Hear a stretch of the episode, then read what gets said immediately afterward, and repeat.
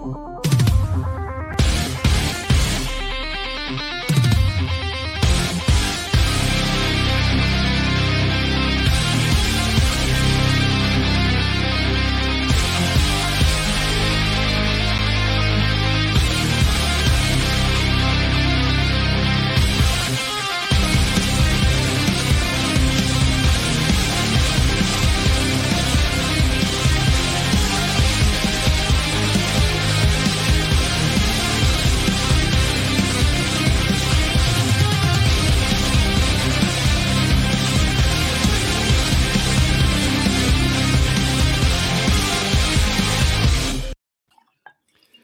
Well, I've broken all of my televisions and my windows are nothing but shattered glass.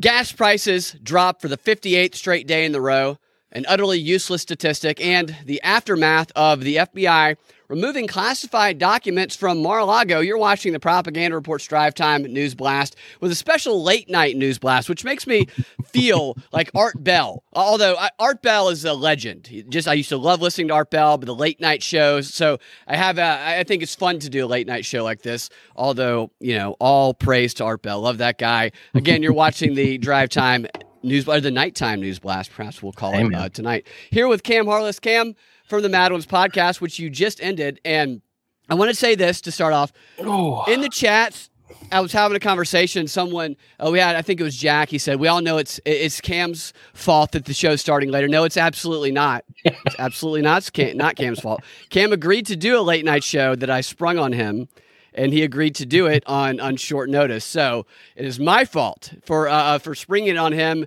and uh, I wanted him to get his show done, which it seems like it was a very good show. So tell us briefly what your what your show was about and how it went. Oh man, well it it, it went well, and I, I, will say I saw your your tweet that said after a, a brief, or uh, well, how'd you put it? Um, brief delay brief delay, which is funny because we originally planned to uh, do this at 5 p.m. So it's like a what? It's almost midnight. That's a, what a seven hour delay. It's just a brief delay, you know, like like an extended labor. Um, but yeah, no. So yeah, I I love doing things at night. Um, I'm gonna have a very tired day tomorrow, but that's fine. Uh, me too, dude. I, I'm a night owl. There's no doubt about that. Yeah, but that's that's what's fun is you know I have my bourbon now, and I uh, everything's gonna be all right. Yeah, we we spoke to a guy named Nick Quint on our show last tonight, um, we talked to him about the role of women in church and kind of men, men and women in general, uh, biblically. And so it was it was a very interesting conversation, in my opinion. I had fun. Um, not having Jessica around is sad because you know she's really there for like the the points where most people won't understand what words we just used, and I had to try to think that way because you know Jessica's I'm, good at clearing things up, and she asks great questions. Yeah so it was good. It was long. You get people and theologians together. They they just yap for a long time. So it was a good long episode. Um but no i had i had fun. That's it'll be out on all the audio and stuff tomorrow because i'm not getting that stuff have i talked to you about you know who rich mullins is? The rock yeah, and roll christian yeah. artist? Rich mullins you know i was in the rich mullins movie.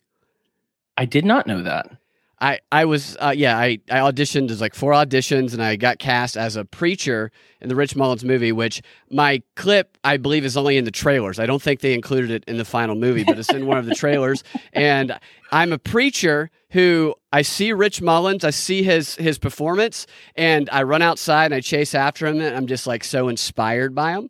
And yeah. I'm just, I'm just, I can't, you know, all these people, these other preachers who are boring are telling me I can't be like, you know, uh, outside the box. He inspired. That's that's the type of preacher I played. It was just a brief clip, and I am in that. So yeah. So can I read uh, you a, a, quote real quick from Rich Mullins? Yeah, yeah. So um, I remember going to like BSU and campus outreach in college, and it was just always Rich Mullins playing. And then as as kind of a joke, which you know I, I partied a good bit in college, is is we would play, we would blast Rich Mullins rock and roll music in the dorm rooms while we partied.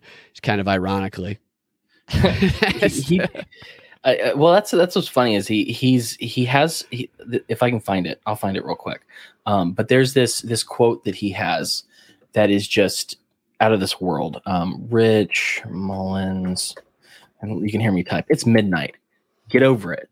Um, No, it's cool. It's a late night show, and it's very the premises on that. We have some we have some interesting stuff to talk about, but just Cam is coming from doing like a marathon show, so I I, I, totally get it. I appreciate that you're here to. Uh, I, I want you to respond to the stuff I'm because I had all this stuff. And I'm like, I, I can record this myself, but I would much rather have Cam respond to it because I think he's going to have good insights and stuff on it. So I know that you're tired, and I appreciate you being here.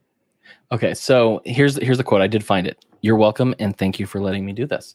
Um, so here's the quote. See, I think a lot of my songs are really political. I think nobody gets it, but it's hard for me to divide up my politics and my religious convictions. There's something offensive to me about having w- having an American flag in a church building. When the CIA pretended to be missionaries and caused trouble in Chile, so that all the missionaries were kicked out. I think that makes the United States the enemy of the kingdom of God. I think a government that requires 18 year old boys to register register for the draft is anti-life. See, all the pro-lifers, they only think that life is sacred if you are a fetus. I disagree with that assessment, but whatever. Um, I agree that life is sacred to fetuses, but I also think it's sacred to 18-year-olds. Where were you when Nixon was in the White House, when Lyndon Johnson was es- escalating the war? Not that I necessarily think that everybody has to be a pacifist. I don't, but it does seem funny to me that so many people who are who are anti-abortion and pro-capital punishment, so many people who are anti-capital punishment are pro-abortion just uh, that not hanging a flag in the church love it i love it Yeah, that was the whole premise of the movie. Is he was a guy who just did things outside uh, of the the standard when it came to religion, and he got a little bit. You know, people didn't always necessarily like that. Did, was his "Our God is an Awesome God" his song? yeah Or is that okay? Yeah, that's the one we played in the dorms all the time. awesome yeah, It- it, was just funny when I I got cast in that because it was like it was a movie. It wasn't like uh it was it was made it was like Hollywood type movie, but it wasn't like it, you know the one that you're going to see a lot of marketing for. But I know I'm in at least one of the trailers, maybe a couple of the trailers, and the whole thing was just yeah, this guy's outside the box and he just storms off because he's pissed off at the establishment. And I'm like, all right, I can, I can deal with this guy. And the guy they cast as lead was a beautiful uh, piano player. He, he played fantastic music, so it was uh, it, it was very it was very very cool. I just I remember going to his concerts, and I you know who I you know the guy I was in college, un- unfortunately, um, or maybe I don't know, is I, I was the guy that the people that I, I, I met at a BSU or who who lived in the the dorms who who heard us you know I, I've always been religious. I've always believed in God but I've also I'm not an extremist in, in any fashion really. I'm not except for how much I hate Georgia Tech because I actually love Georgia Tech. It, it- that Yeah. type of stuff. But like uh, uh, um he, so people would come to me when they when they were secretly drinking or secretly like messing around with with girls you know, they, they'd be like, hey, I can't believe I, I went out and got drunk last night and I ended up making out with a girl. And I'm like, hell yeah, dude. They're like, well, no, no, no, we shouldn't be doing that. I won't, like, I won't tell a soul. I won't, but like fist bump if this were, well, you know, what that's who I was in college. Um, yes. So that's, and then I got cast in that movie. So it was very funny. Okay. The show tonight, the story that Cam, all right, there's a couple stories that we're going to get into. We're going to get into Mar-a-Lago stuff, the aftermath of all that. But first, you know what really ticks me off, among other things, Cam? um stacey you- abrams It's a lot. Yes, absolutely, definitely. We learned that yesterday for sure.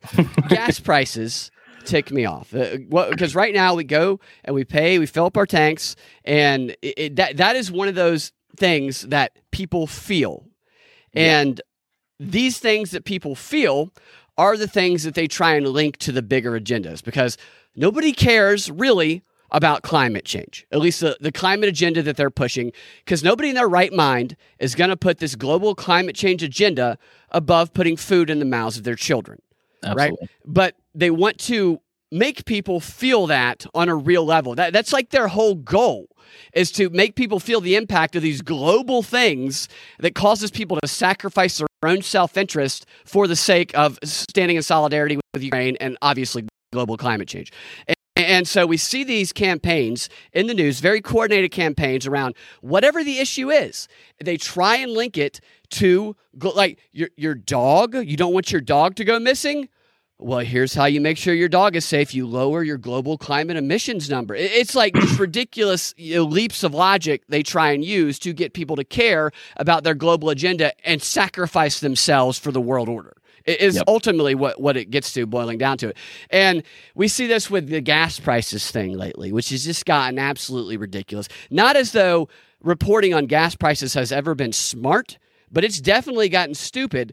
That is for sure. and, and, this new trend of gas pricing reporting, which I've seen on CNN and MSNBC eh, in the past week, and, and a ton of local stations, which are mirroring it, it's just unbelievable. I was, I was trying to put a montage together. I didn't get it finished in time, but it basically kind of goes like this the way the reporting goes. It's like, so they got the anchor, like new breaking news: gas prices have have dropped again.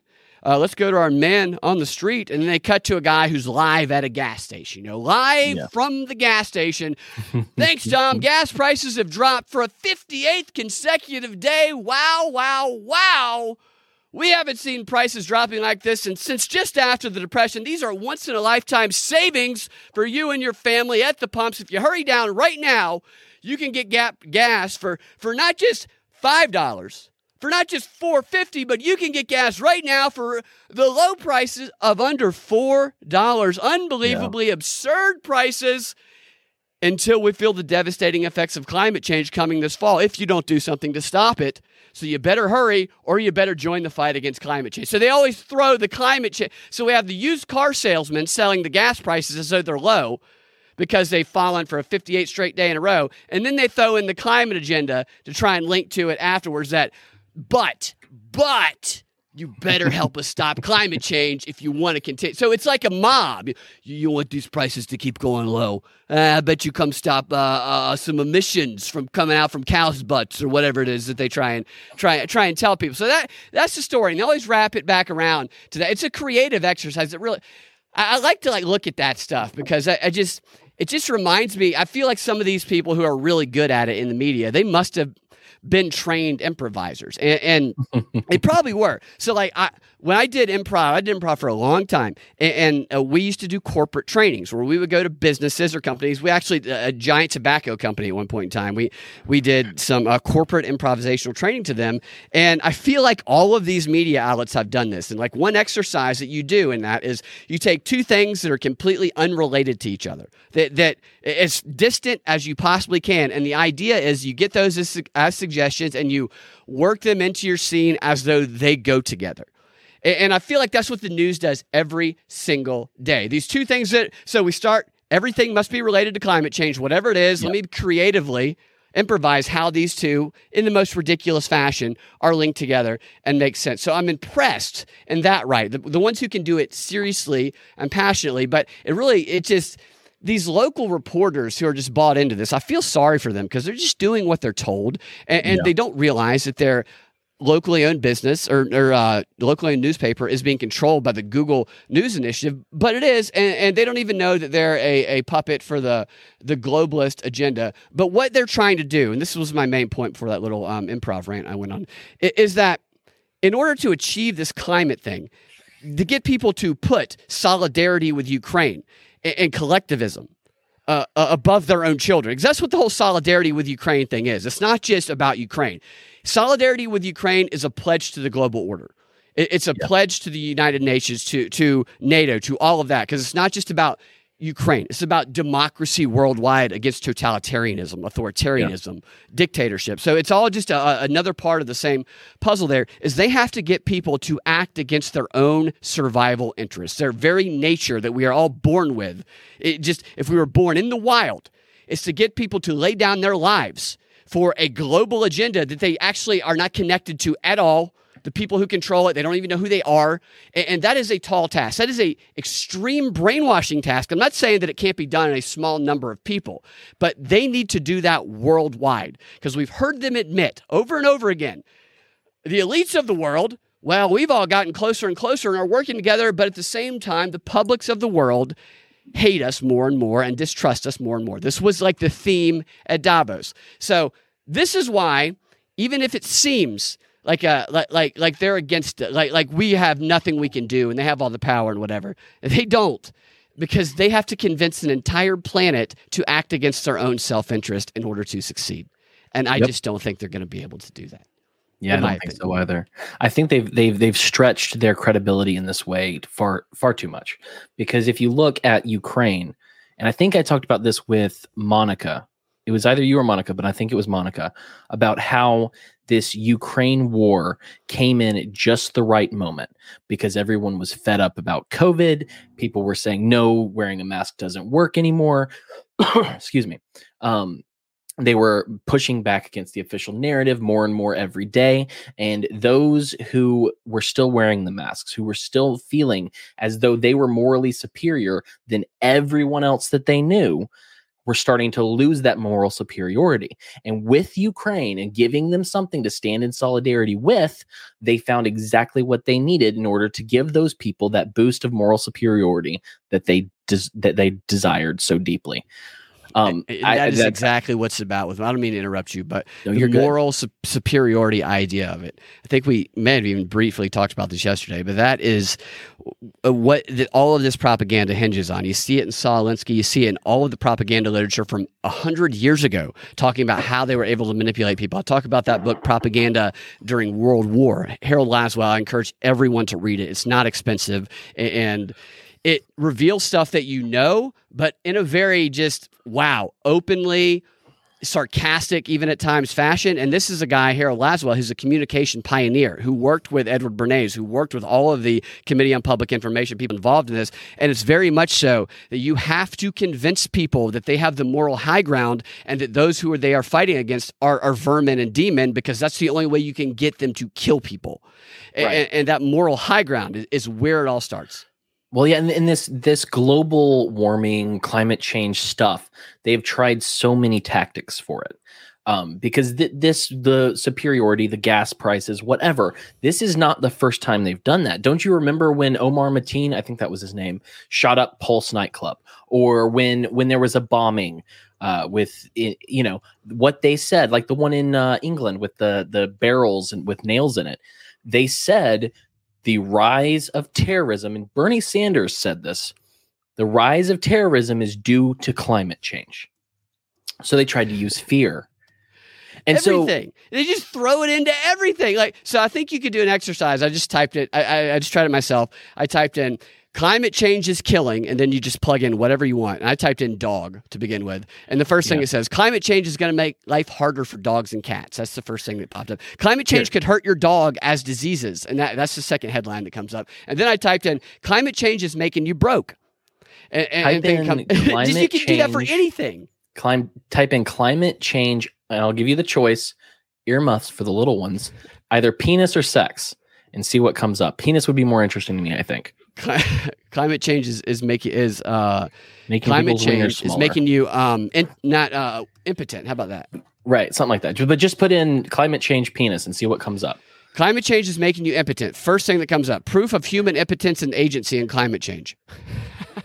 Climate change is affecting the size of men's penises. That's the second one that came up. Unbelievable. Do this exercise at home. I would love, I would love to hear like all the creative things we can plug into. Climate change is causing blank, and then we can just see which headlines pop up first. That would be and fun. I, Stella, I love you please make a cartoon of this. I mean, this is un- like seriously how climate change is affecting the size of men's penises because they try and get those things.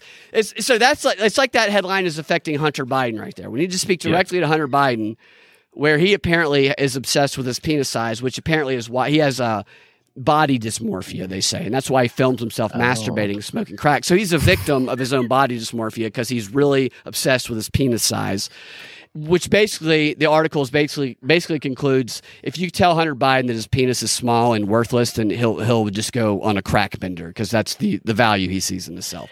Um, one of the things I was going to say is, especially with the gas prices, is I do not understand why people buy this nonsense. There's one guy that I know. He's a very nice guy. He's a smart guy. But in one of the chats that I'm in, he comes in and shows pictures of the gas pumps uh, every time he goes to show that it's lower and it's exciting to him. and I'm like, it's still higher than it was. No, I know, and that's and that's another point I was about to get to is exactly that. I'm glad you said that because this is another exercise in how to lie with statistics, and and it's pretty. I don't even talk about how to lie with statistics that much anymore, which is a fantastic book. And I'm talking about the original. They've made a whole bunch of other reproductions of it since then, but I'm talking about the one from like 19 49 or 50. It's a really old version of it. It is such a fantastic book that just highlights the way statistics are used to just completely flip information on its head. And a lot of it you already know, but other uh, uh, other piece, examples that, that he gives in the book are just like, "Oh my gosh, how did I not how do I not have that on top of mind all the time? Because it's just so obvious. So it's a really great book, and that's what they're they're using right now uh, with with this. Because I, and I got some numbers here. I pulled some numbers for this. So the average gas price across the country right now is three dollars and ninety nine cents. This was the big news. Was, oh, come on down now for the gas prices under four dollars. The big big sale. Thank you, Joe Biden. I mean, that's the narrative right there. It's just so I'm just watching these people, and I'm like, how stupid do you have to be to just I better rush down to the gas station while it lasts, and I better lower my carbon emissions at the same time. So 399 right now. But the average gas prices across the country in November of 2021, it, you got any idea what it was? 2021? Just to get, probably not. I didn't. Oh, I no idea. average. What, what's the average now? This is it's, right now it's 399. This is just Okay. for the month of November in 2021. 263. Uh, it was 349, so it had already begun to raise. Okay. Still, we're 50 cents What was it in 2020? That's what I'm about to tell you next. Is what it was when, in 2020 before Biden took over. So the average gas price across, across the country in November 2020, which your guess was a little closer to, is two dollars and twenty cents, or was two dollars and twenty cents. Man. So we are right now uh, a dollar and what, eighty cents above what it was in November of 22. Now, the average gas price for the entire year of 2020 was $2.17. And this is all according to AAA and the Environmental Protection Agency, a government website where you can go look at this. Yet they tell us every single day, and they've, they're starting to do a running count now. It's becoming more and more obnoxious. Day 59, day 60, day, the, the gas prices continue to, you know, I, I, I can, or, or some, I don't say me because I don't want to associate myself with that, but somebody can, can punch a hundred dogs in the face uh, one day, and then the next day you can say, only 99 dogs were punched in the face today. Hey, look, only 98 dogs were. uh, That's still nobody wants dogs to be punched in the face. Let's get down to the actual prices where people aren't suffering at the pumps. Do you know what this reminds me of? Is last year around July 4th, the uh, president, I, I, I, White House account or the president's account, I can't remember which, put out this infographic about how, you know, uh, July 4th is cheaper this year. And it listed like hot dogs, it listed buns, stuff like that, as if that was like a, a good case, period. But do you know how much the difference was? How, how much less it was than the year before? no, 14 cents. And that's why they focus on that and they don't focus on because nothing if you don't compare something to what it was before th- then you don't have an understanding of how it's changed and so that's why they don't do the comparison. Here's the article i'm sharing the article on screen for those that are just listening of that came up during the search of how climate change affects impotence and how climate change is affecting the size of men's penises and there's an image there where it has penises shrinking due to climate change and it has a bunch of pencils with different colors on it i don't know if that is an lgbtq thing or what that is. All I know is that they left the black off, and it would have been the longest, and that's that's not cool. Well, representation. Of course, right. And and they they have given men also. They've also given men a, a- an excuse where it's like it's not you, baby. It, it- it's the climate. It's I- I climate change. So- I, you know, the, I, I I can now admit that it's only seven inches instead of eight. it's You not. know? Yeah, yeah. It's not. It's nothing. I, I'm Just so rocking sorry. the three there. It's not you. I Um, promise. It's the. I, I could feel the carbon emissions are, are high around our house right now. It's, Okay, I, before we continue, I want to put a bug in your ear. I got real annoyed right when I woke up this morning, and I want to talk about that uh, if Really? we have a chance. Yeah, I sent you the I sent you my tweet thread. Um, do you want to do that now? Go ahead and do that. Yeah. okay, let that. me let me pull this up because it irritated the devil. something about. Rand Paul and about it- it's talking about I think this Trump uh, Mar-a-Lago thing, right? Yeah, let me let me let me find it. Uh, I didn't think you'd say right now. Well, I can go into the other stuff if you want to save it. We can Oh, do it oh, after. no, I can. I I I found it. Uh, so Rand Paul, I was reading about this Mar-a-Lago thing and all of the the responses to it, and about how this has never happened before. A president has never been uh, raided by the FBI before. This is unique, right? And Rand Paul gets out there, and you know, I my my posited question was: Is Rand Paul, playing dumb as a political maneuver, or is he Mhm. actually dumb? Right. Um, so he said recently, no one would have ever imagined before that we would be using, we would be using, or one political party would be using the FBI to attack their political opponents. Say that. Say that again. Say that one more time. Let me, let me Okay, so he said no one would have ever imagined before that we would be using or one political party would be using the FBI to attack their political opponents. And and that just crawled right up my rear end and just Sounds like a just chafed me in point, yeah. between the, the, the the cheeks because it's this is the dumbest sentence I've ever heard in my life. Um, and so yeah, I was like, you want to get me a little riled up today? This is what riled me up this morning. Um, so here, here's a quote from Terry Truman that I found because I wanted to find some quotes from people who knew about the uh, when yeah, CIA like was- the- right. was there yeah. or was uh, con- conceived or whatever. So Harry Truman, the president, 1945 president, right? Um, he said, I, "We want no Gestapo or secret police. FBI is trending in that direction. They are dabbling in sex life scandals and plain blackmail." Edgar Hoover would give his right eye to take over, and all congressmen and senators are afraid of him. Yeah. So, oh, oh, they they wouldn't attack political. Uh, let's let's move on. Um, William Sullivan, who was the number three in the FBI under Ed, Edgar J. Edgar Hoover, who worked with him, excuse me, said the moment Hoover would get something on a sen- senator, he'd send one of the errand boys up and advise the senator that we're in the course of an investigation and we by chance happen to come up with this data on your daughter. But we wanted you to know this. We realized you'd want to know it. Well, and he says, "Well, Jesus, what does that tell the senator?" From that time on, the senator's the senator's right in his pocket. Direct, direct quote, direct report to J. Edgar Hoover. And so I continued, and I'll just read through my thread real quick. But I, I'd love to talk about this with you some more and talk about some instances. Um, but I said that's just a couple of quotes from people who knew and worked with J. Edgar Hoover and the FBI. I haven't gotten into COINTELPRO or the treatment of Martin Luther King Jr. The FBI has always been a political animal that attacks, coerces, and blackmails its political enemies. Uh, so, say what Rand Paul. I say so to say that Rand what Rand Paul said is weak-willed, greasy, and an outright lie for political purposes. The FBI doing this openly may seem new, but the history of the FBI proves otherwise.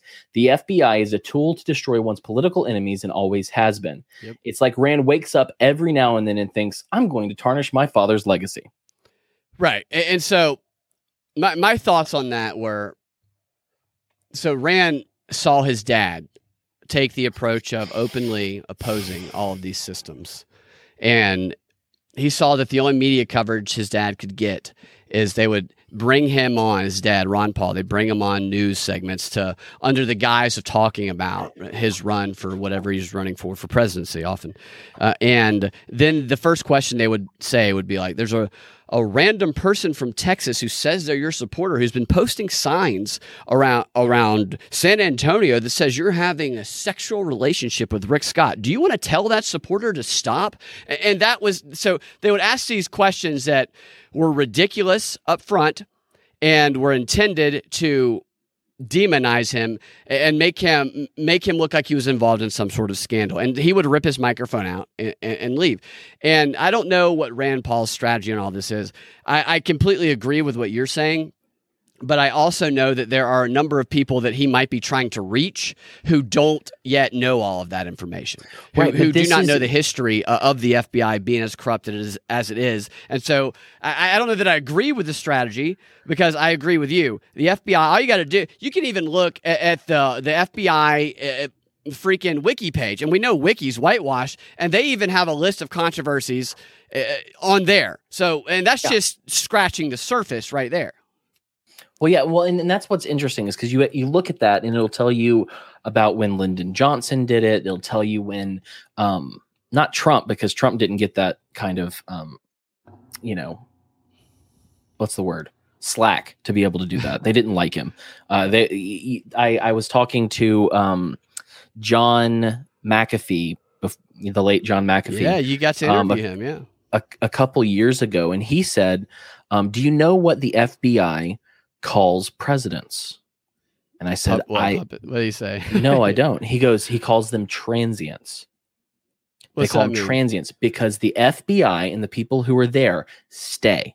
Presidents come and go and don't matter in the long run, but the FBI is what it is and has been what it is and stays the same no matter what.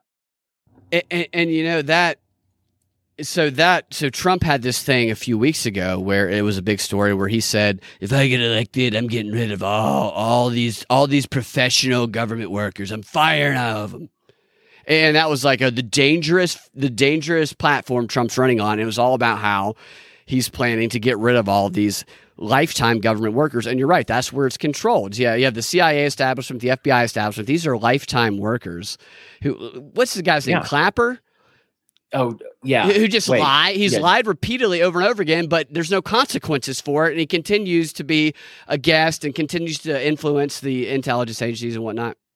Can I share a clip with you real quick? Yeah, please do. um, because I, I think that uh, this is why I'm frustrated because you know I know that uh, Rand Paul is using a tactic. I know that, but it's Right. just such it's frustrating. my- no, when you see it, it's frustrating. It's definitely It's a- it's- frustrating. it's such a bitch made tactic. Um, but someone when I put this out uh, linked me to a video of Ron Paul in 1988, the year I was born. Um, and I just wanted to share that real quick because also, the year that Die Hard came out, the greatest movie. Of all time. ooh, Yeah. Um, one day, if it weren't for climate change, I could have died hard. Um, but let's. Uh, so where, where- did I not? Very push the button? impotent. It's a great callback on the impotent story a while ago, just in case that was. but um, okay, there we go. I hit the wrong button. That was what it was. Okay, so share screen. I shouldn't say this out loud. This is not professional. A little background. God. noise, All right. All right, there so we go. uh, here we go. Ron Paul, 1988, the year Yeah. that he ran for president the first Yeah, time. he was so great back. He was great. uh, you know, most of our history, we didn't didn't have those institutions. The FBI came in uh, during the First World War, and interestingly enough, one thing that Woodrow Wilson did, he used the FBI to spy on American citizens and actually arrest them if they disagreed with his foreign policy about going to war in Europe. And isn't it interesting how recent they used it in the Vietnam era? Democrats used it there, and Republicans used the FBI to spy on a hundred different groups in this country, including the churches, who disagree with the policy in uh, Central America. It almost looks like the FBI was designed to spy on Americans who might be disagreeing uh, with policy, especially the foreign policy. So the FBI, although I don't think I can condemn everything they've ever done, because I'm sure uh, some of the investigations and investigation of crime uh, has been beneficial, but that could be accomplished through Justice Department within our states. We wouldn't reject that uh, portion of it. I think the, the FBI has uh, kept and continues to keep a lot of records on a lot of individuals. The CIA has only been here since 1947. Their record is lousy. I mean, just think of the CIA used by the Democratic uh, administration to murder. All right, so so uh, so this is what I'll say. Um, I am frustrated with Rand Paul, and I'm not. I, I I haven't really liked him all that much in recent years. I used to like him a lot more, um, but here here are the facts, and here's why I'm frustrated. Um, one, uh, how do you listen to this man who says this publicly and repeats it and tells you the truth and ignore him and use it for political points? Are you trying to look weak? Is that your point? Um, two, um, do you remember when Ron Paul ran for president and uh, Rand Paul endorsed Mitt Romney even before Ron Paul was out of the race? I, d- I didn't realize he did that. Now, Yeah, so I'm I'm I mean I, like I think s- some of the stuff is cool. I think he did some good work with Trump when it came to uh, certain war things, but um I this is this is incorrigible um uh behavior in my opinion. He knows. look what it, what it He looks like to me, and and I don't know honestly. I, I I what I presume from what I've read and the history of it and. Uh, the the truth of all of this, I think, is probably worse than is actually presented. Is that if you get elected to to Congress or to the, the Senate or whatever, to the House of Representatives, then likely you probably don't need to drink any drinks from any bar in Washington D.C. ever, or eh, you Yeah. really probably don't need to drink any drink that you don't make yourself from a freshly opened bottle that you just bought, because there's going to be nothing but people. Hey, come to our party. We'll introduce you to some people. Have a drink. Here's a 12 year old because they just want to compromise everybody. Like like the goal, I think, is probably, and, and that's how this power works. You look throughout history the people who have influence over broader populations, they are targets uh, of subversion. They're targets of being influenced. So it's I don't know what went what went on with Rand Paul or what his history is, but what what it looks like to me with Rand Paul is it looks to me like the same thing that we see with libertarians all the time. It is Republicans and Democrats are so at least not not not the people. I'm not saying the people who are Republicans and Democrats, the, the politicians who pretend to be one or the other for the purpose of raising money and, and gaining power, is they they are ruthless. They are Saul Alinsky tactic. They they are all they're cold hearted, almost psychopathy. Some of them definitely psychopathic. And the libertarians who who come in, who don't have that, like Rand Paul, it feels like Rand Paul is trying to do tactics that he's not much not not enough of a psychopath to pull off. If that Well, makes sense. Like, like I feel, I feel like he knows all of this, but he's trying to act like he doesn't, so he can reach people who don't yet know it. I feel like he might have endorsed someone else before his dad officially went out, so that he could say, "I endorsed someone else before my dad went out, so I'm not my dad." Almost a separation tactic. Right. Well, and, and that's the thing. Like, I, I will say something about, nice about Rand Paul in just a second. Um, but this this is what this is what bothers me, man.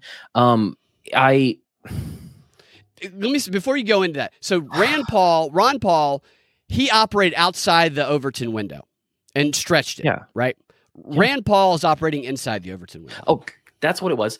He's not the thing. The problem with with Rand Paul is he's not charismatic enough to No. lie. He's not. He's not charismatic enough to lie. He's not doesn't like he likable enough believes to lie. Yeah, yeah, yeah. yeah. it doesn't work. But here's Yeah. here I'll say something nice about Rand, and you may disagree with this point, but Rand is like patient zero. He is the proof that is in the pudding that if you get into Congress, if you get into the Senate, if you take over the the machine, you still can't change it. It's unchangeable in that way.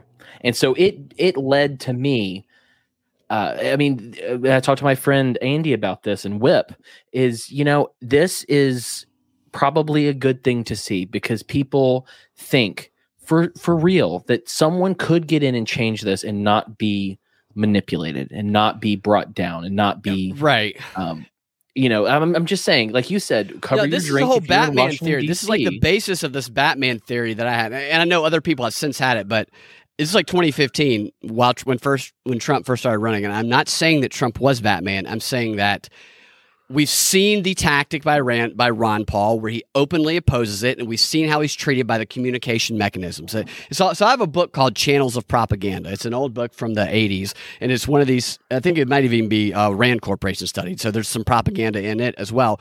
But Yeah. what it does is it it goes through. Here are all the ways to contact people with information. And it's like billboards. It's like literally like the writing on the wall in a, in a dive bar bathroom. Vote for whatever, or just even even less less direct messages.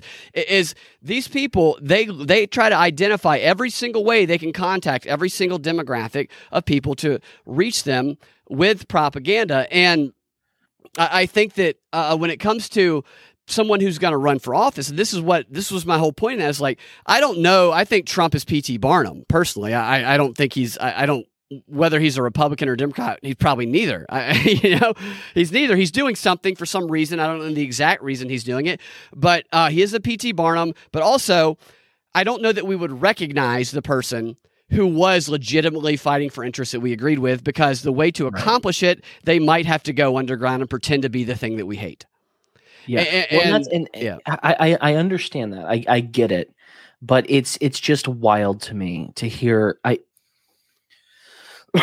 I'm not one that's going to tell you that it's always wrong to lie. I mean, for God's sake, if you have a Jew in your attic and the Nazis are coming, lie your ass off. But to see someone who claims every day or seems to have for the last several years that they believe in these specific things and they believe in the constitution and they believe in all of this to go up there and lie just uh, the inauthenticity of it, the the the greasiness of it, the the Ted Cruz of it really drives me insane. I completely agree. Ted Cruz is a slimy guy who wanted to be an actor, just like Stacey Abrams, and talked about how he wanted to take over the world when he was a kid. We used to play clips of that. Uh, but something that Trump did that goes along with what you're saying here, which I think right now is the time to be openly against the system, the agenda, to not be the bad right. man, to be, be the person opposing it, definitely, and, and whether or not he intended to, or the media who. So the media and Trump work hand in hand. There's no Trump without the media. There's no media without Trump right now. The yeah, there's no there's they no just, Trump without the without Twitter either. But right, they just do they do not they they they, they help each other immensely.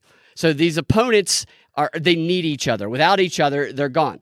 And I, I think that what he did do, and again, I don't know if he intended to, is right now you can openly oppose the system and get a following and actually probably raise money to run for office. Probably in a better, probably more with more power, or, or, you can gain more. You can get more people to hear you. You can spread your message further, probably more now than ever before, if you're taking that position. Now, I don't know if they're going to try. I mean, obviously they'll try and silence that, but because of the way everything's worked out with a communication system. So they put this stuff out there. You read Edward Bernays stuff and some of these other technologist people where they, they throw stuff out to the populations and then they see what they, they have an idea of what's going to happen and they're already prepared for that. They're trying to get it to work to their agenda. But as they see where it goes, where it grows to, where it evolves based on the population, so they're already trying to anticipate our actions. That's why they want so much behavioral control. But as they see how people react in ways different than they anticipated, they see where technology and other stuff evolves to then they try and adjust it, is, is what they call it, and, and rein it in.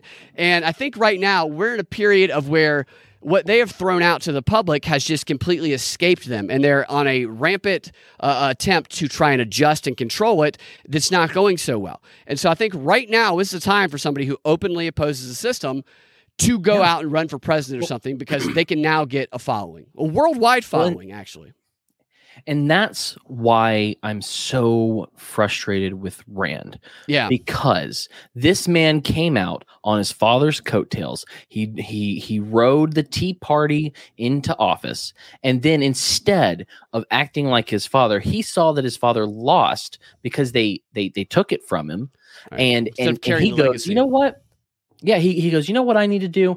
I need to um, acquiesce to these people. I need to play this game. I need to do this. And you know what happened? Instead of being a strong man, instead of going in there and saying the tough stuff, doing what his dad did, he acquiesced. He endorsed Mitt Romney, one of the worst human beings on this planet. And then from there, he went into debates and couldn't keep it keep up with it at all. And so, do you know who opened the door? Ted Cruz, that little, you know what? I'm glad that it's you and me and not Monica right now because I feel like I can get a little bit more frustrated. Yeah, um, I want you to get frustrated. Like I want to hear what you um, feel. Um, uh, so Ted Cruz tried to weasel his way in there and take the Ron Paul vote, and he failed because no one who actually likes Ron Paul likes uh, Ted Cruz. But do you know who Rand opened the door for without meaning to? Ted was Cruz. Donald Trump. Oh, no, he opened the I thought you were going to say Ted Cruz, who tried to run on the Ron Paul. He tried to be the Ron Paul while Ted, while as Rand was running. But yes, well, you see, think Ted see, Cruz opened the door for Trump? No, no, I think Rand Paul did. Rand Paul because did, yeah. what Rand what Rand Paul did is the momentum from 2012 and t- 2008 with Ron Paul was massive, and people were looking for the anti-establishment person to follow, to yeah, to support. Right and and Rand Paul, instead of seeing that, instead of being smart enough to look at it and go, "This will be the way in," he goes, "No, I have to, I have to play and be nice to Mitch McConnell," and instead, Donald Trump, the this brazen rich, Donald Trump did what Rand Paul should have done. Yes. And yeah. that's the thing. If Rand Paul had done what he should have done, we would be having a very different conversation right uh, now. Because you feel like Rand Paul might have meant it more.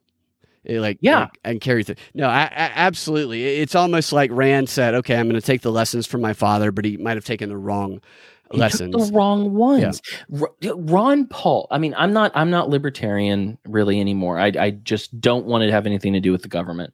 But you can, what you can say about Ron Paul that you will never be able to say about Rand, about Thomas Massie, about Justin Amash, even though I mean I'm going to knock Justin Amash that, off that list. Massie's cool. Rand has done some cool stuff in the past. But what you can never say about them is that they inspired thousands of college aged kids, Mhm. young men, teenagers to read. He- hear me. Absolutely. Ludwig von Mises. I, I, absolutely, yeah. And they got people fired up. They got people fired up about opposing the, the establishment and, and the powers that, that be. And, and that, I, I remember watching. I remember some of the first videos I've watched of, of Rand Paul's. One of my buddies who uh, was into politics, and he showed me. He's like, "Watch this video," and I was like, "God, this guy's awesome. Yeah, this guy's like, he, he's speaking out again because it, it reflected stuff that I think that most people believe. I think I think most people don't want their lives micromanaged by a, a broader government. I think that the powers that be just attempt to manipulate the media and, and tribalize people so that people think think they want to like so they can side with this power or that power which both both sides kind of uh, give your power away as an individual. They're both like collectivist sides ultimately w- when you look at the democrats and the republicans on the top. But i, I totally agree. Uh, rand paul should have come just- out I'll- and done I'll what trump did I all I'm gonna say. This will cap this off, and we can move on. You can go back to the. no i love what i love this we This can we can we can move on but what rand paul did was he instead of taking up the mantle instead of grabbing the torch and running like he should have in that moment what people were thirsting for which is evident at this point in history he signed his own death warrant he made himself irrelevant and he can't undo that Uh, So, yeah he's trying to play both I- he's trying to play both sides on the inside and the outside so can, I- can I bring up one other thing? I, I know you have clips and you have some other stuff, but let me let me bring this up just briefly. Um, so allegedly, it looks like NPR reported this. Um, hey, hey, Buck Rogers. I'm not going to say the the middle one because I don't want to make uh, Binkley here have to have to edit me out. Um, but um, so in NPR put this out. Apparently, the CDC has uh, shifted their guidance on COVID. yeah And so they've all but admitted um, that they were uh, BS. completely wrong. Uh, so here are the points, and I just wanted to bring this to you because this is, I think, maybe COVID is done. Maybe this is. I mean, they, they're trying to they're trying out so monkeypox, but maybe COVID is done. But here is um, the new guidelines. Um, the first one is those exposed to the virus are no longer required to quarantine. So Stacey Abrams is just, Uh, and that's what I was for no fun. asking the other day. Remember, I was like, "What about Biden? He just he got it. He's out, and Stacey Abrams out and about." So I was that's I did not know that. So they came out and they justified why these politicians can just freely roam after testing positive. Right. Uh, point number two unvaccinated people now have the same guidance as vaccinated people. Wait, say that again. So there's unvaccinated people now have the same guidance as. Wait, unvaccinated people have the same guidance as vaccinated people. So everyone's which is what get again. vaccinated. Is that the guidance? I well, I mean, I think I, I think what they're saying is, you know, they were they were pretending that it mattered what they said about their guidance, like, oh well, you should do this, you should wear a mask, you should do that if you're unvaccinated, but if you're vaccinated, you're safe from all of this. You don't have to do it anymore, right? And now they're saying vaccinated, un, unvaccinated are now equal in that they don't have to do those things anymore. Um, four, Yep. students uh, can can stay in class after being exposed to the virus. Oh, really? Well, that that is new. I They want have to. I want you to- tape I want- I want- nose, or yeah, here's here's what I need, Brad. I need you to just just briefly close your eyes. dude. Even after And they're imagine- exposed to the virus, Right. Imagine it's 2020. And and no, they would and- shoot that kid. They, they would be like, Right, "Look, I don't want to kill this kid, but it's for everybody's safety," and they put a bullet in his temple. Right. Well, but but imagine, do, do you remember this? Pictures of children in classrooms with giant I think I- sneeze I might guards even around have them. One for you, dude, to show you. I think I, I showed one to show you. Keep going. I'm going to find this photo. But no, I'm just I'm just saying these people they they act like this is oh this is just new guidance. We've learned more science. We It- scienced it- very hard and and we came to this conclusion. I, I did a show uh, probably maybe a month ago uh, where I talked a lot about the tone and the way that news is delivered and how the meaning of information and of the news can be projected onto people through tone alone. And we see the mainstream Yeah. media using this all of the time. It's like if something is completely uh, presented dramatically versus if it's to uh, us be like, yeah, another another fun story today. Uh, Trump was, was rated by Mar-a-Lago. Mar-a-Lago news, but on to the climate problem here. And oh my, then they cut to somebody saying it is 87 degrees and raining outside. Then they put dramatic music underneath. Like they can really control how people feel about what they're watching and hearing based on the way they say it and the music and stuff that they put under it. And it's such, there's all these studies done on how music and, and tone uh, manipulates the the neurons in our brain and our bodies physiologically. Like Hitler used to put speakers uh, around the country to and played agitating music to try and keep people agitated, ready to fight all the time. And, so this is like not an old thing, and they are so well aware of this. And uh, the point you were making makes me think of that. I just lost it, but go ahead. okay, so the the last one, and I want to summarize these in a second. Um, but it's the last one is it's no longer recommended to screen those without symptoms. Yeah. So so so let's break this down just briefly. So number 1, quarantine should never have happened. So you know what every I mean that that's not what it says those exposed to the violence or uh, the virus are no longer required to quarantine, which means you know maybe the quarantines were a bad idea. They're finally starting I mean they're they're not saying it yet, but they're Nazi, getting close. Nazi. Right and everyone who had a grandparent or parent die and not be able to be with them in their final moments are remembering this. Yeah, they, they did not let people go into the hospitals or uh, people didn't know the ways they could, you know, push their ways in the hospital. It is. It's unfortunate about that. And they, and they try and soft pedal. Oh, and break other breaking news. Everything we said about COVID was a lie. On to the right. weather. Everybody's going right. to die. So, this eh, this uh, you know number number two unvaccinated people have the same guidance as vaccinated people yeah so immunity is the same this is what they're saying and and and three students students can stay in class after being exposed to the virus students kids aren't going to die from this four unless they no longer shot, recommended dude, to screen those with they might get symptoms. shot with somebody who has COVID. That's a COVID death, right? If you get killed with somebody yeah. with a, a, a, you know a long gun that can shoot rapid fires, that's a COVID death. Right. Well, absolutely it is. And and any car accident, any of that. But what they're saying here is they are reneging on their word from the past 2 years, but they're doing it in such a uh, placid way that they're changing they science so hard that they're able to get move past it. They're not saying it's endemic now. They're just saying that oh th- these things can be done. This I I don't know what's going to happen from here. But if I were the CDC, I would have put out this this new guidance and then promptly stopped talking about COVID completely. Because but they're not well, they're gonna talk about monkeypox now.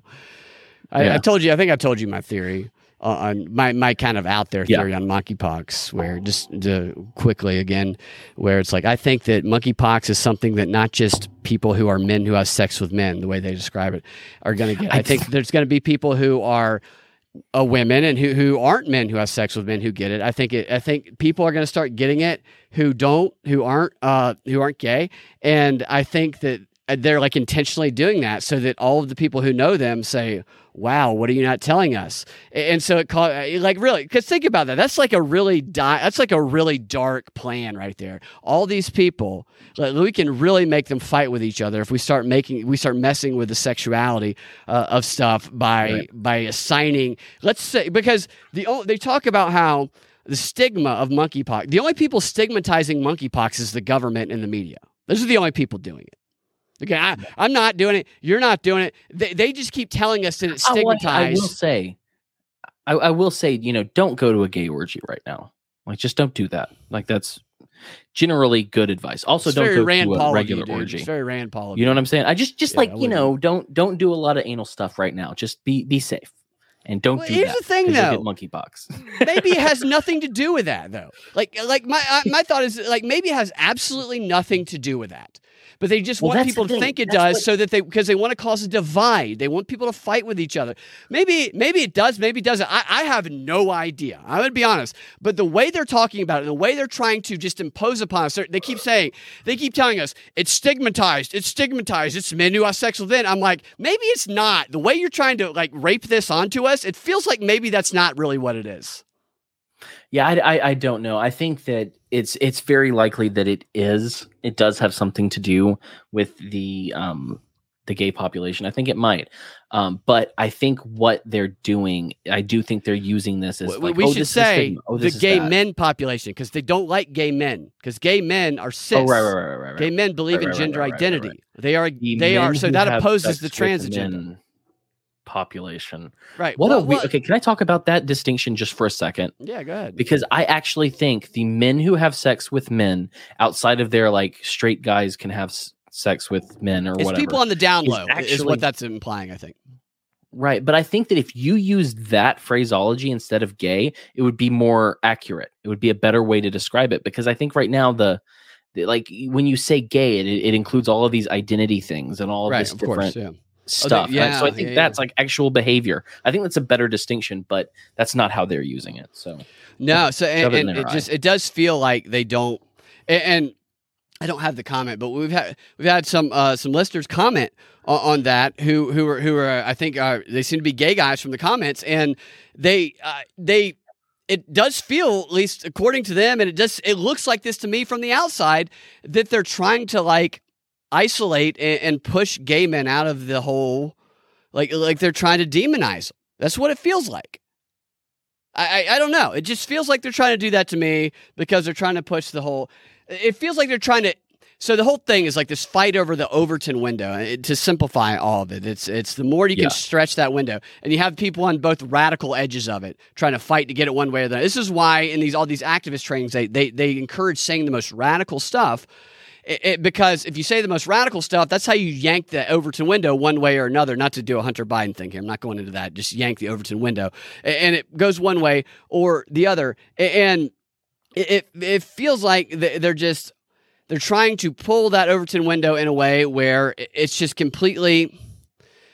I, I don't know. They, I I feel like they're going after gay men with, with the whole monkeypox thing. Personally, Maybe so. Maybe so. I mean, I, I think that what this is is is rather.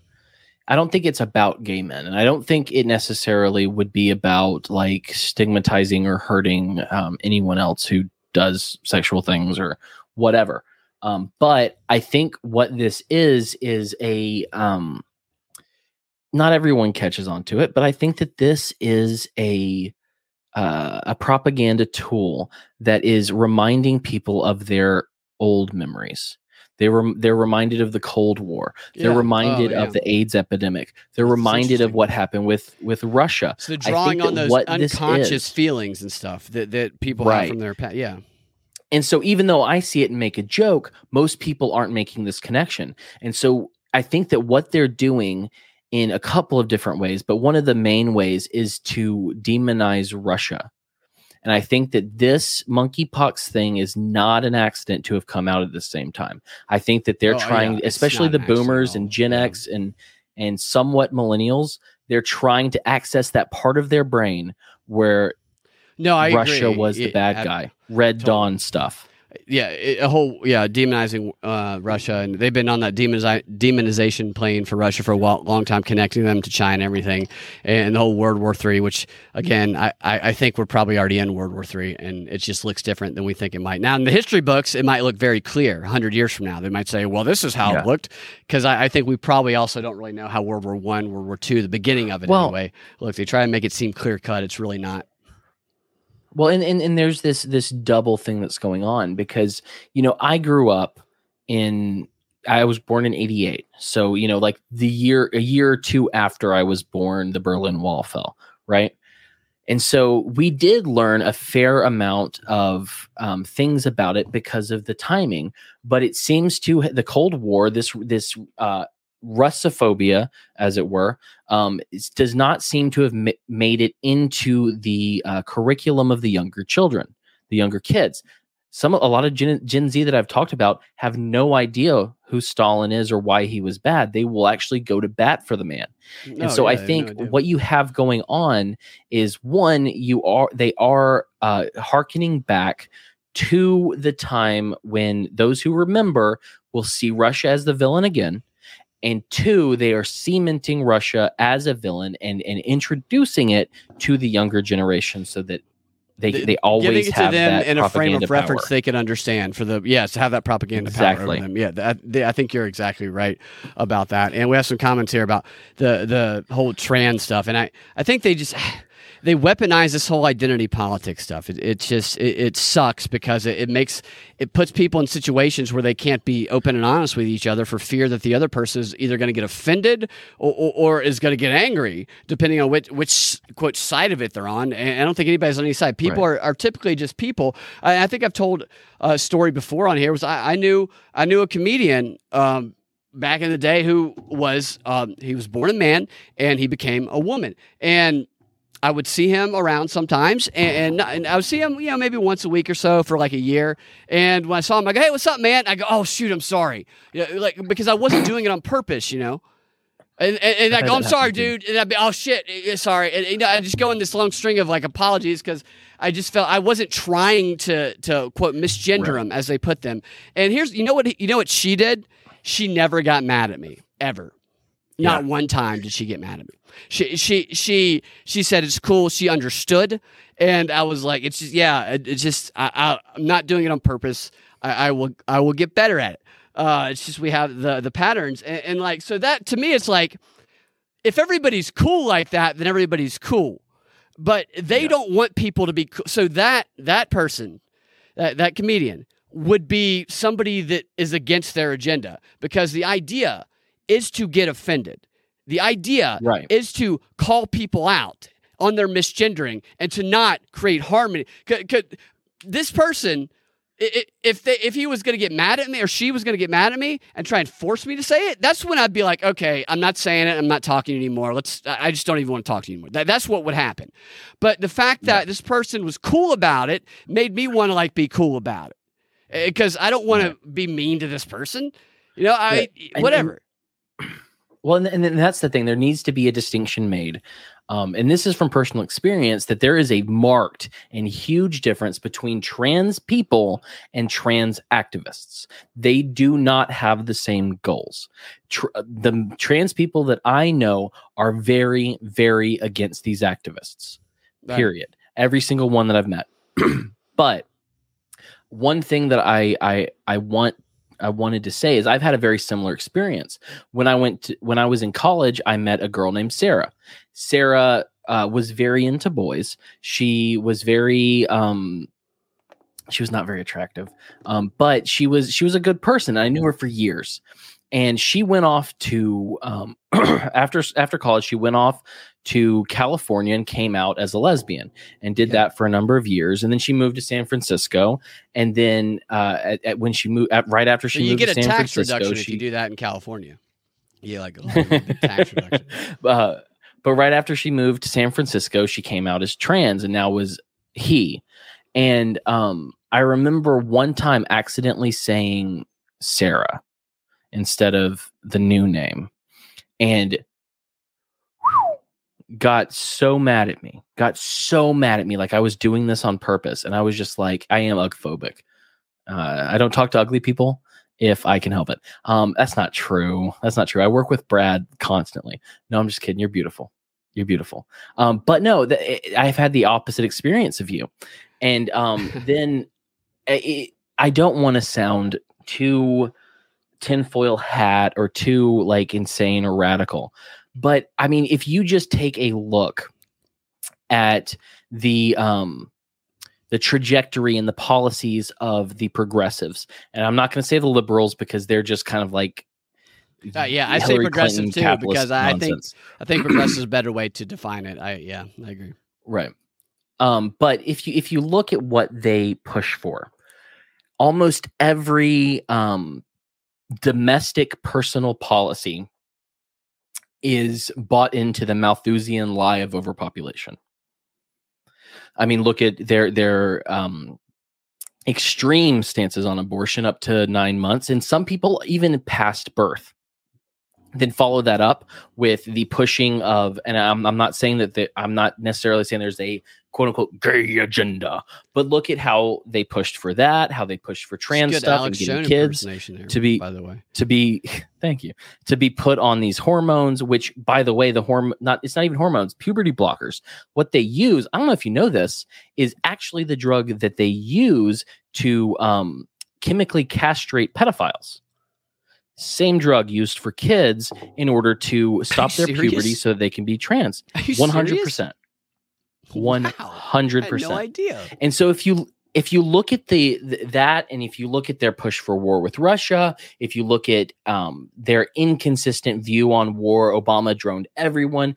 You see this Malthusian lie. This uh, I think is I can't remember his first name. Malthus said that the world was overpopulated and that we were going to get to the point where it was not sustainable anymore, and that is a lie.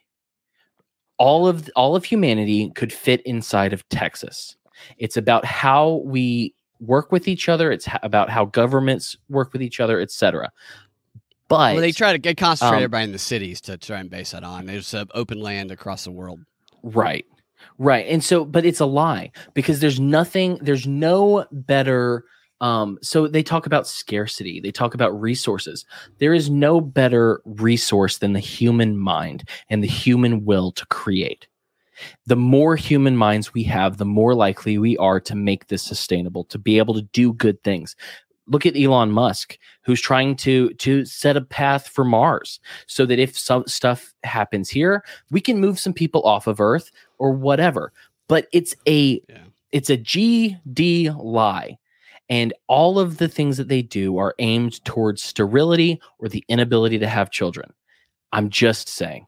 Well, That's uh, all. yeah, that's all I'm going to say here. No, it, it, it does seem to be.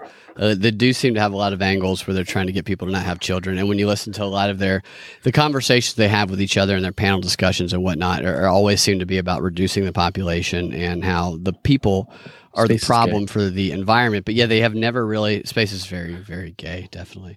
Uh, Yeah. which I mean, could be a good, or good thing. Whatever. I have no idea. But um, I, I you know, I. I don't know what I believe. Not that there's space. anything wrong with that. I don't know. Yeah, it's a, the Seinfeld episode. episode. I don't know what I believe about space. I used to think that. There Sorry like for a my rant. s- No, I love it, dude. I love your rants. I love to hear it. I, I, Oh, my space thoughts. Like I used to think there's like a black ops program, and that we've probably gone well beyond space, and, and, and there's probably people in a lot Well- of places. I don't know that I believe that anymore. I, I don't. I don't.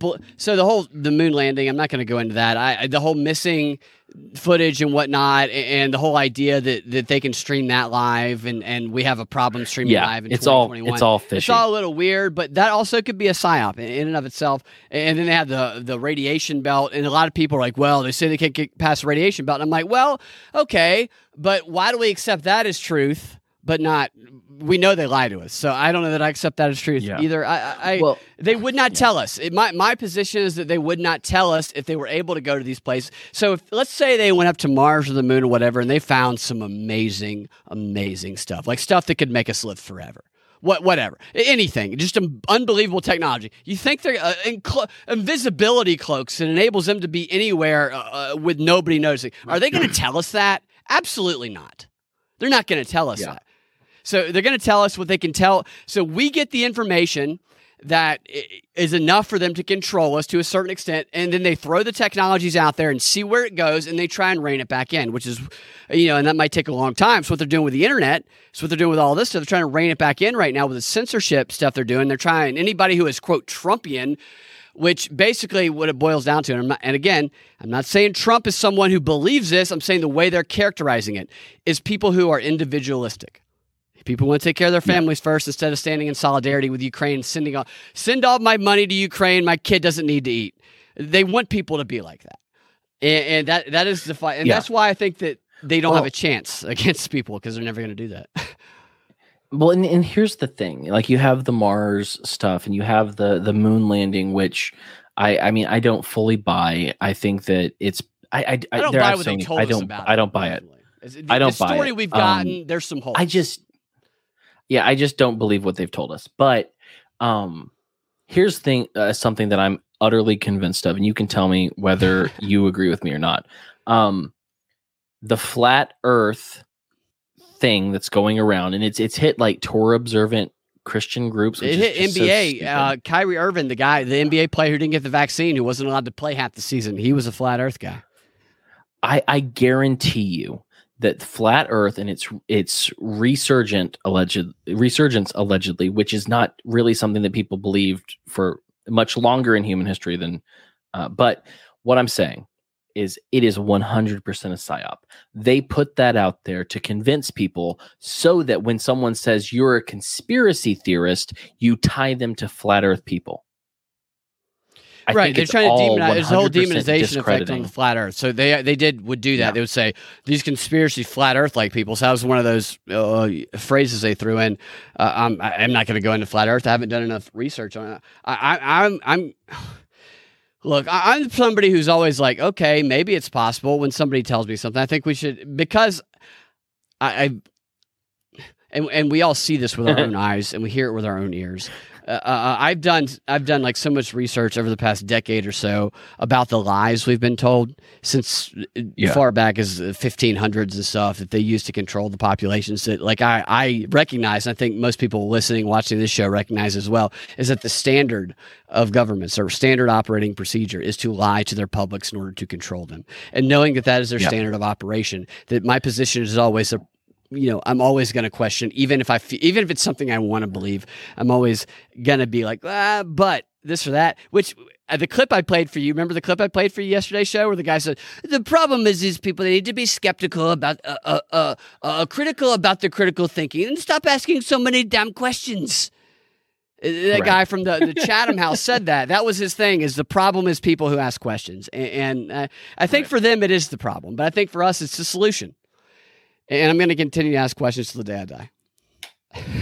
Uh, what was So, well, uh, oh, oh well, here I wanted to answer Cornelius's Cornelius Wolfshirt's question. How many trans people do you know, uh, Mrs. Harless? Well, um, don't misgender me. This Bro. beard may be pretty, but a woman it does not make. Um, but literally though, I think I I- so there was one seven throughout my life. Um, but uh, the ones I talked to, like, uh, there's one on Twitter that I I am in a group chat with, uh, Kylie, who is maybe the coolest chick that I know um, right now. But all I'm saying yeah, yeah. is you don't get the same talking points out of those people as they as you do others. The talking points are so obvious; they just regurgitate them. It's just Yeah. I- so. If you It's if literally- you sense, if you sense, I'll give it. So anybody listening who's on Twitter or any other social media network, if you sense that somebody's a bot, they're repeating talking points. Take the phrase that they use, put it in quotes, and search it on like Twitter or Google. And if twenty other search results come up with the exact same phrase, you have someone who is. They might not be a actual bot, but they're just repeating scripts they got from the, the activist group they subscribe to.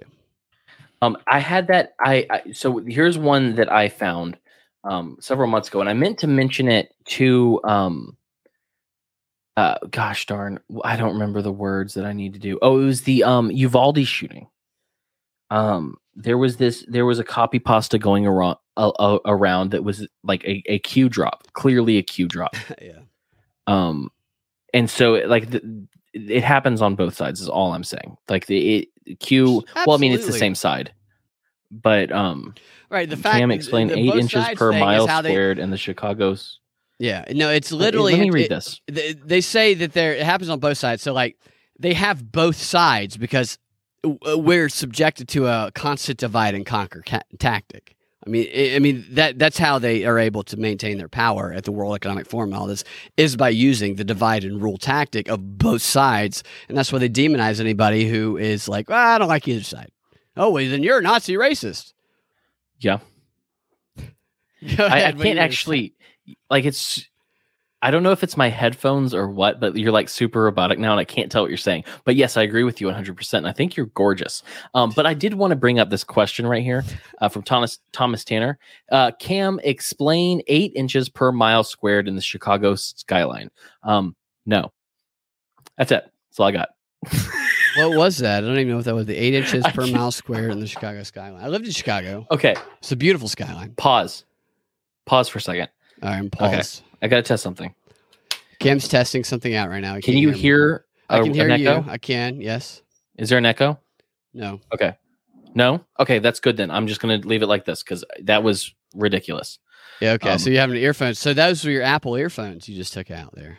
Yeah, it's it, I don't know what's going on, uh, but they're they're they're like dying essentially. I'm so annoyed. Well, I it. guess I'm not gonna because I've been looking at like earbuds. I love a- them. My thing about earbuds is I'm like I just worry about that Bluetooth technology that's like doing something to my brain. So Yeah, I my I don't care. I'm gonna I'm gonna die at some point. That's fine.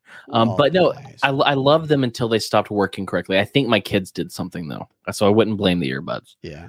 Um, All right, so well- no echo. Good, thank God. Look, I, I Oh, wanna, does this mean I can do this every time? yeah, you ah! sound fine to me. yeah, I don't hear any echo at all. God, I love this microphone. Oh, Yeah, no, Sorry. sounds great. So I, I want to briefly touch on the the other story before we go into the XR, and, and the other story that everybody has been talking about i- is the aftermath of those the FBI going to Trump's Mar-a-Lago home and God. not raiding but taking the documents because Trump knew they were coming, and the stories that ha- have been coming out related to that. And one of the there's a couple stories particularly that I, I'm focusing on here. One of them is A.G. Garland's official statement in response to what happened. He came out and and he he said, "Oh yeah," and he he swung his tennis racket and he put it back in Trump's court and he called he called Trump's bluff. The media says. I, I don't know that that's necessarily true. And the other story is the one that's gotten far less media attention than you would think, which is very suspicious to me.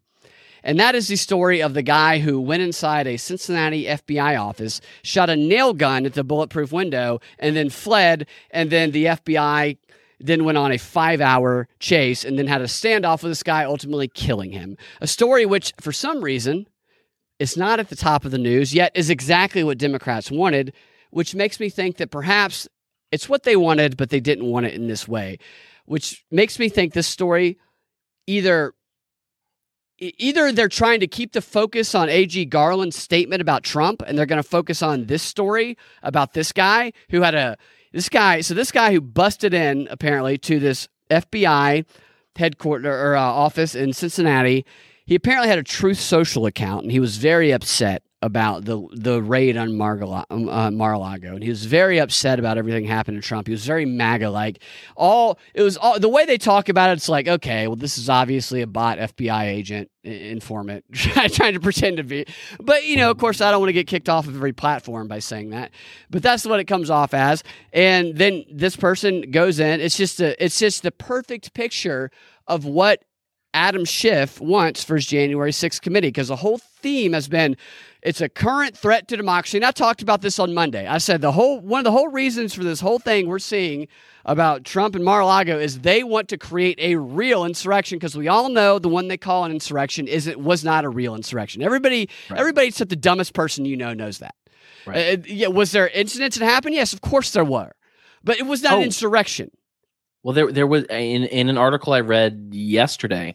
They called it a riot rather than an insurrection. So they That's- may they may be correcting things. Eh, because they're trying to call out a real one and they want to pull this real one out. And so we have this story that just f- flows right into what they want perfectly. And yet they don't seem to be paying as much attention to it, which I wonder about. I wonder if we'll see more attention paid to it tomorrow or Yeah. next week. I think we'll go into the XR with that. And we are going to talk about AG. I'm going to play, I'm actually going to play AG Garland's statement so, so we can see oh, what he said because I think all they're playing are clips and then they're kind of interpreting. I'm going to play his full statement, then we're going to talk about it. Thank you guys for listening. Thank you guys who are in the live chat. It's, been great. It's a late night show. Like I said, I I, I love Art Bell. strong, man. Dude, I love For- Art Bell, and I'm not. And we're not Art Bell. We could never be Art Bell, but it makes me feel a little Art Bellish by doing an, uh, an after midnight show. And, and it has. It's been a strong chat. It's great, fantastic. Thank you guys, and we'll talk to you guys in the DNB XR. Have a fantastic rest of your day, night, night, day, morning. morning.